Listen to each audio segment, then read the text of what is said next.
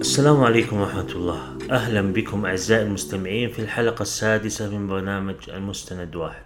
موضوع حلقة اليوم غريب شوي لكن أرى أن أهميته تبرز بين الحين والآخر ضمن قضايا المجتمع. ولها ارتباط وثيق عندنا هنا بمسائل شرعية وفكرية وسياسية تقفز أحيانا في نقاشاتنا ومنتدياتنا لأنها مرتبطة بأحداث جنائية مؤسفة تحصل بين الحين والآخر. قبل فترة شاهدت فيديو عن أشهر القتلة المتسلسلين وجعلته مثبتا في المتصفح وكنت بين الحين والآخر أنقل اسم القاتل الذي وصل المقطع إليه وأكتبه في جوجل وأقرأ ما كتب عنه من مقالات وأشاهد ما أنتج عنه من فيديوهات وثائقية. ولاحظت أن كل القتلة المتسلسلين ممن تمكنت منهم الجهات الأمنية وقبضت عليهم خصوصا أن الأحداث يعني غالبا في مثل هذه الوثائقيات تكون في أمريكا وبعض الدول الغربية. ثم حكم عليهم بالسجن المؤبد وركز أنك تتحدث عن أشخاص قتلوا بين 20 ضحية إلى 600 ضحية آه، لتكون حياتهم منذ القبض عليهم وحتى نشر هذه الحلقة.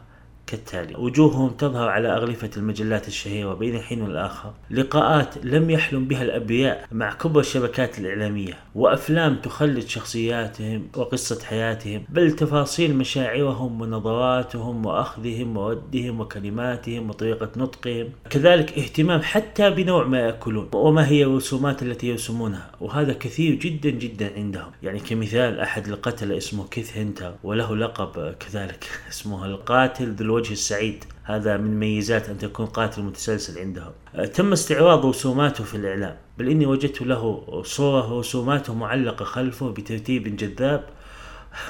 وهو واقف أمامها وقوف أي فنان تشكيلي أمام رسوماته وأمام فلاشات. بل من المضحك المبكي أن أحد اقتراحات البحث لما كتبت بداية اسمه بالإنجليزي هي كيث هنتر آرت يعني فن كيث هنتر ووجدت له لقاءات حديثة في اليوتيوب. مع العلم أن هذا المجرم قاتل قام بقتل أكثر من 160 شخص بالخنق يعني يخنقهم بيديه وغالب ضحاياه من البنات. وكذلك مجرم آخر اسمه ألف الجينول له اسم اشتهرت لما يعتقدون ويصرون أنه المسيح وقد جعله في وضعية الجلوس وطلب المغفرة من السماء. وخذ تحليل لهذه الرسمة وأخذ وعطاء عنها. مع العلم أن هذا الشخص الذي استمتع برسم هذه الرسمة وغيرها في جو هادئ بالسجن قد قتل العديد من البنات وقام بتعذيبهن والتمثيل بجثثهن. يعيش هؤلاء وأمثاله من القتلة في السجن عيشة هادئة جدا بين أكل وشرب وكتب ومجلات وصداقات جانبية بل بعضهم يعيش متعة التأليف التي ربما حرم منها كثير من الأبرياء الذين يعيشون حياتهم بهدوء لانشغالهم في وظائف أو في رزق ونحو ذلك. كذلك لاحظت أن هؤلاء المجرمين لا تنقطع أخبارهم أبدا فهي تظهر بين الحين والآخر. ويتم تحديثها من وقت لوقت إحياء لذكرى هذا قاتل متسلسل. حتى أني وجدت أخبارا حديثة لمجرمين سجنوا منذ 30 سنة. أحدهم له صورة اشتهرت قبل سنوات وهو يلتفت فوق بعينيه ويخبر من حوله أنه وجد المسيح هذه بين قوسين. أنا ما راح أدخل في نقاش فكري حول هذا الموضوع لأنه أشبع في هذا الجانب لكن لا بد أن أقول أنني كنت أتابع أخبار هؤلاء. والله والدم يغلي في رأسي. ضحايا هؤلاء السفاحين ليسوا من أقاربي.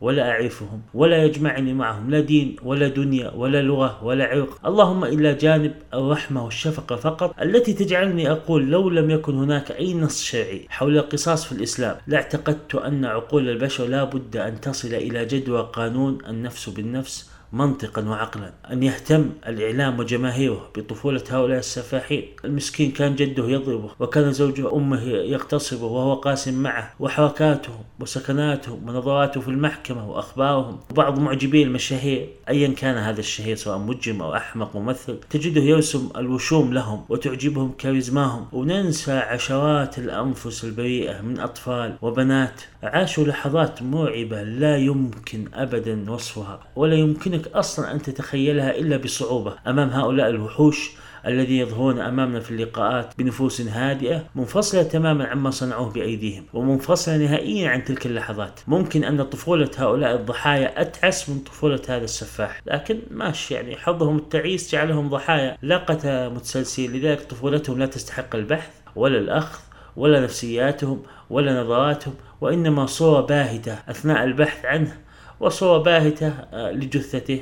بعد إيجادها. ولازم تكون صاحب قتل متسلسل لتحصل على هذه المزايا. جريمة جريمتين ما تكفي. لازم تقتل 160 200 حتى تحصل على هذه المزايا التي تقدمها تلك المجتمعات المريضة للأسف إعلامهم يتذكر ويحتفي بأي حجة كانت بأحد هؤلاء المسوخ من طفولته وأفكاره وحياته الهادئة في السجن وماذا يفعل في السجن؟ آه إلى آخره. بينما 600 ضحية من ضحاياه ماتوا. لا تجد الكثير منهم صورة واحدة ولا صفحة في ويكيبيديا ولا حديثا عن طفولتهم ولا إحياء لأي ذكرى لهم. وحتى لو كان هناك احتفاء حصل وقت القبض عليه والبحث عن جثثهم فإن الاهتمام بهم يصدأ ويتآكل مع الأيام ولا يبقى في النهاية إلا الاهتمام بهؤلاء السفاحين المجرمين. هذه من العجائب التي أردت أن أشارككم إياها كي لا نقع في هذا المرض العجيب الذي يجعلنا نتعاطف مع المجرم القاتل بعد أن نرى صورته أو بعد أن نقرأ تصريحا لأهله وننسى عشرات الضحايا بأمثال هؤلاء. هذا ما لدي في حلقة اليوم عزيزي المستمع أختي المستمعة والسلام عليكم ورحمة الله. أخي المستمع أختي المستمعة إذا نالت الحلقة والبودكاست على إعجابكما أرجو تقييم البرنامج في صفحته والتفضل بالتعليق ونشره في مواقع التواصل الاجتماعي وفي الواتس والحديث عنه والمراسلة تكون على الإيميل ana 9 non at gmail.com والسلام عليكم ورحمة الله.